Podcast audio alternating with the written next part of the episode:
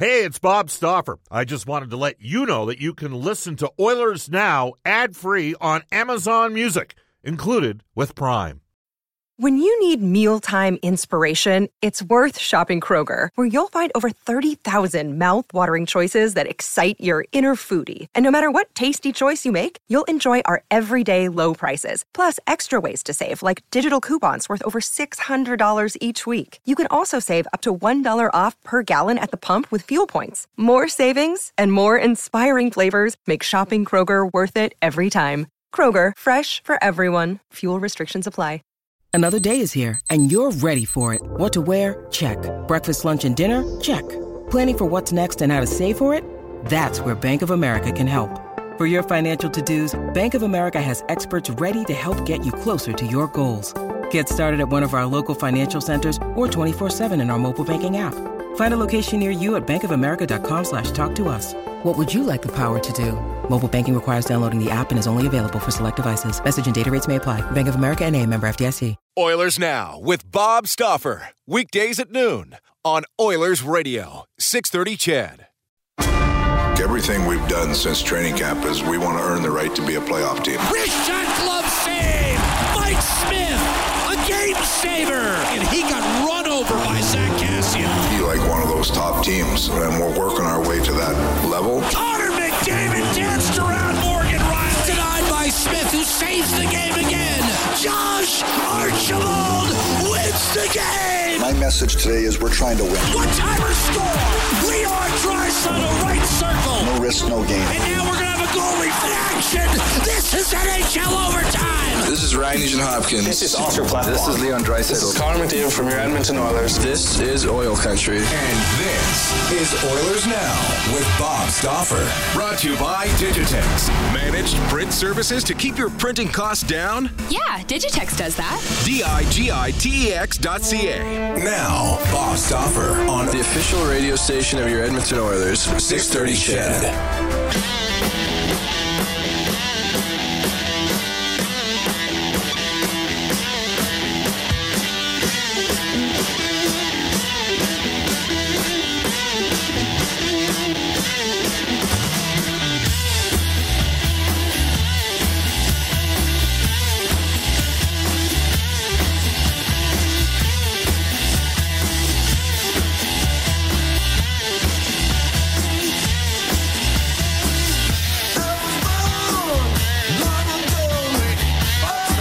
Scott joining you with Oilers Now, brought to you by our title sponsor, Digitex. Digitex, buy or lease your next office network printer from the Digitex.ca e-commerce store, Alberta's number one owned and operated place to buy office IT and supplies. Lenny Kravitz to open the show. He was like the New York Islanders, man. They won four straight Stanley Cups, right? Back in the day, 1980 to 1983. Lenny Kravitz won four straight Grammy Awards. It's his birthday. He's old. He's older than me.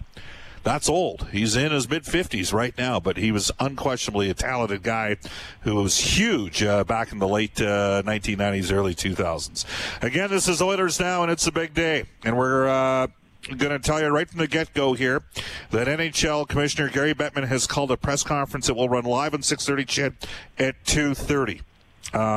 This has to do with return to play, what's going to transpire from a league's perspective, and some information on the NHL draft. John Shannon just tweeting out, it will not have to do at this stage yet on pod cities.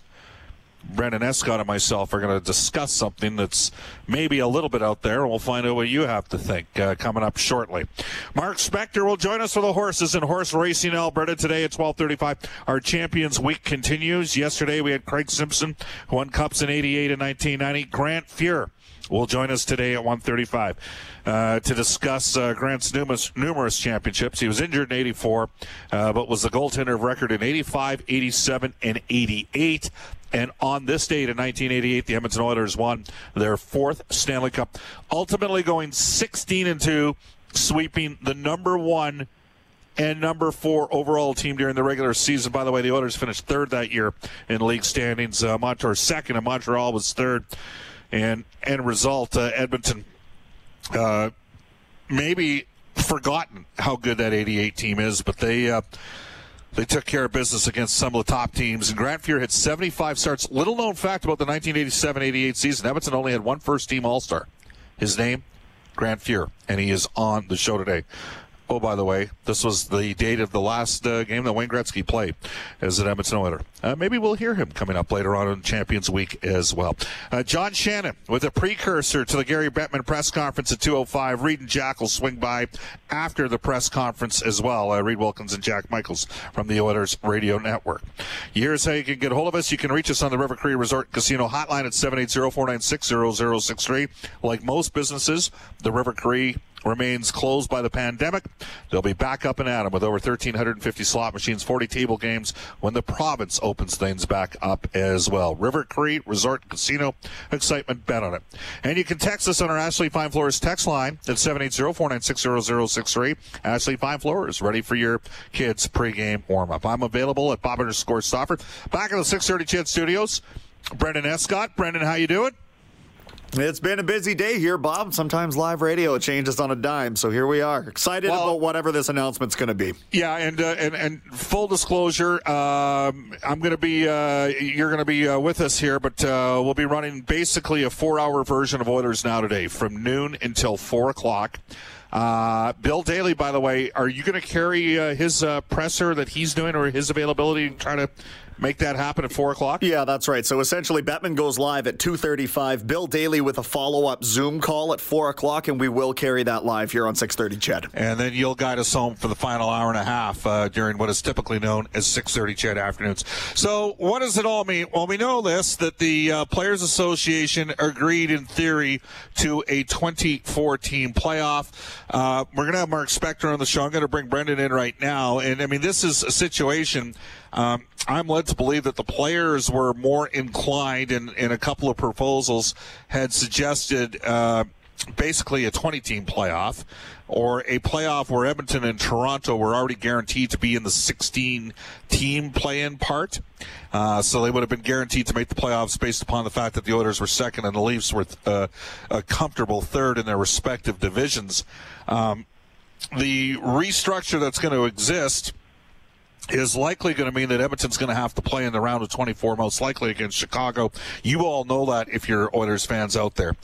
What happens with the pods? And again, John Shannon is saying no decisions being made, and part of that might be they're waiting for further information and they want to get closer to when the guys actually are in position to get fully practicing or back on the ice. And we know that Edmonton, Vegas, Vancouver, all out of the Pacific Division, potentially looking at ways to be a host pod. I'll tell you, over the last 10 days, the province of Alberta has done 6,031 tests in Edmonton. There have been 7 positive tests during that stretch. Edmonton, amongst the Canadian cities out there of over 100,000 people, would be one of the least hit cities in the country. Just to put things in perspective, since the start of the pause, or since this whole COVID-19 situation got rolling and the pandemic came to be, there's been 524 cases, positive cases in Edmonton.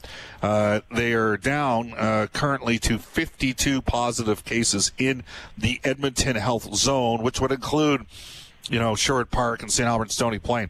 52 active cases, but 524 cases overall, just 13 deaths. There's only been 34 positive cases or positive test results out of the 20,000 roughly tests that they've done since the start of May. So, you know, things are going good here. Touch wood, knock wood, whatever you want to say. And a lot of you have had a lot to do that because you've been a lot more disciplined, and maybe Edmonton's benefited from some other reasons as well. But again, perspective. We have a federal government that oversees a massive country. And you look at Quebec, Montreal, 24,300 cases. Again, Edmonton's at 524. Montreal, after an update today, is now up to 2,584 deaths. Edmonton's at 13.1 in the month of May. Toronto's now over 10,000 cases and at 761 deaths. So, you know, there's different parts of the country that have been hit at a different rate. Speaking of rate, Alberta has tested at a considerably higher rate than several other provinces, almost over a two to one rate per capita of BC. And BC, it's got to be mentioned, have done a very, some people would say they've been the forerunner when it's come to this. Obviously, they have significantly fewer overall cases than Alberta, though it should be mentioned Vancouver, who would be competing against Edmonton, does have more cases.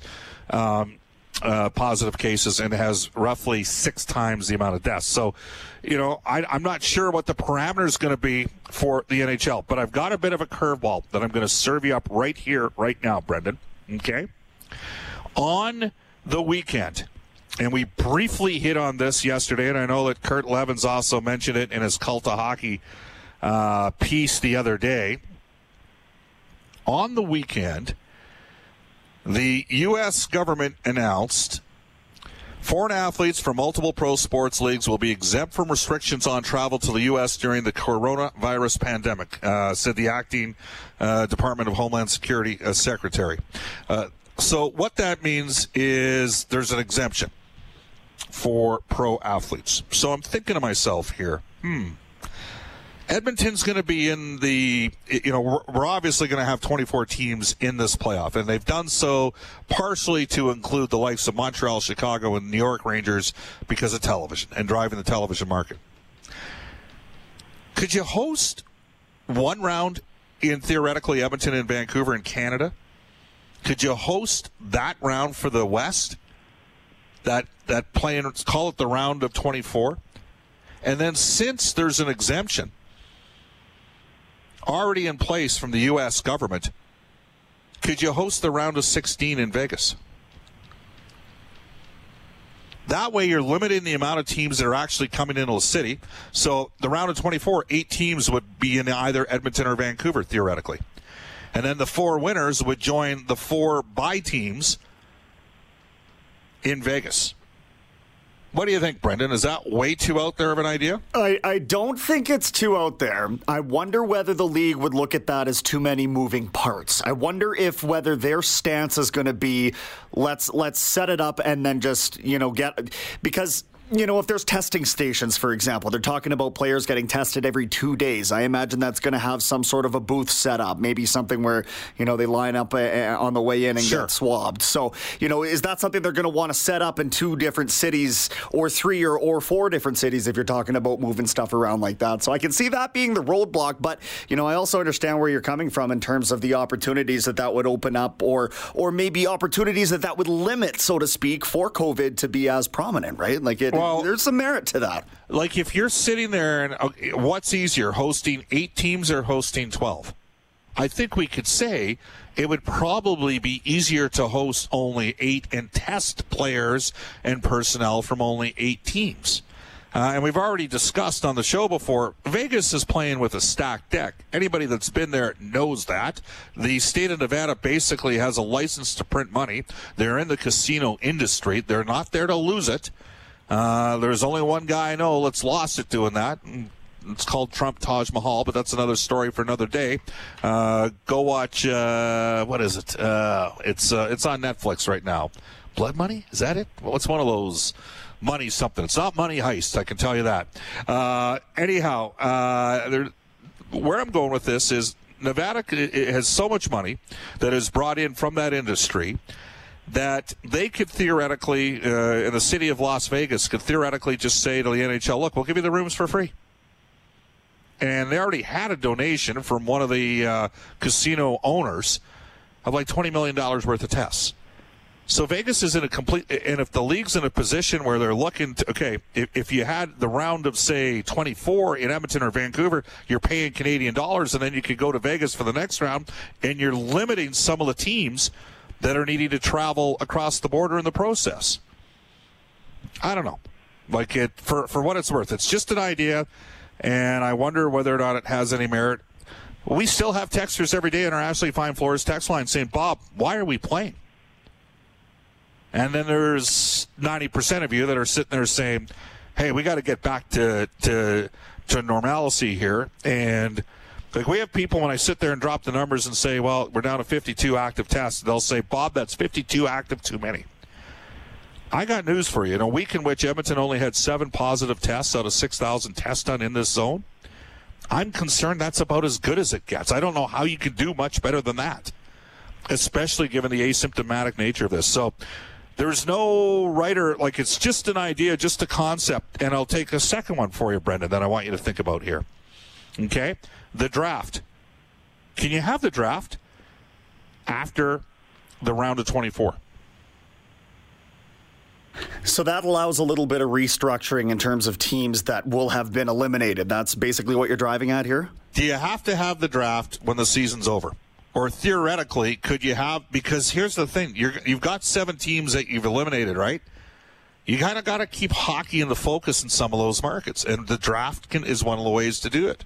So who says, we're dealing, there's so many unknowns with everything with COVID-19. We don't know whether or not there's going to be a vaccine legitimately for this in the next couple of years. So we might just have to move on in society and deal with it and do a better job. Again, in Canada, roughly 82% of all COVID-related deaths are tied back to assisted living facilities for the elderly. The province of Alberta right now, the average age of death in the province of Alberta is 82, which exceeds the last time there was a they sat there, I believe, in 2 years ago, in 2017, life expectancy in the province of Alberta was 80. So this tends to hit the elderly community better, so we know that. We're getting more information with each and every day as this goes on. Maybe we have a vaccine, maybe we don't. Maybe we just need to do a way better job in a lot of different areas than we've done. Today, Trudeau commented on the private sector's handling in Ontario of situations at old age facilities. Well, Quebec has got the biggest problem in the country, and the majority of their facilities are public.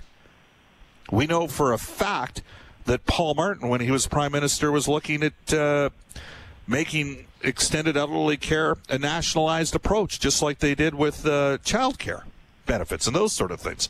So situations are fluid. There's no right or wrong answer. I'm just wondering, could you have the draft theoretically halfway through the playoffs? Maybe you could. I don't know. Maybe you could have it at the stage. Maybe it's a quarter of a way during the playoffs, right, when you're talking just after the round of 16. We're going to get more of these answers, I think it's fair to say, coming up from Gary Bettman, at least an idea. John Shannon is saying we will not know the pods. I'm going to ask John that question, whether or not you can have, who says the entire West has to be played theoretically in Vegas or theoretically in Edmonton or Vancouver? Maybe you can split portions of it off.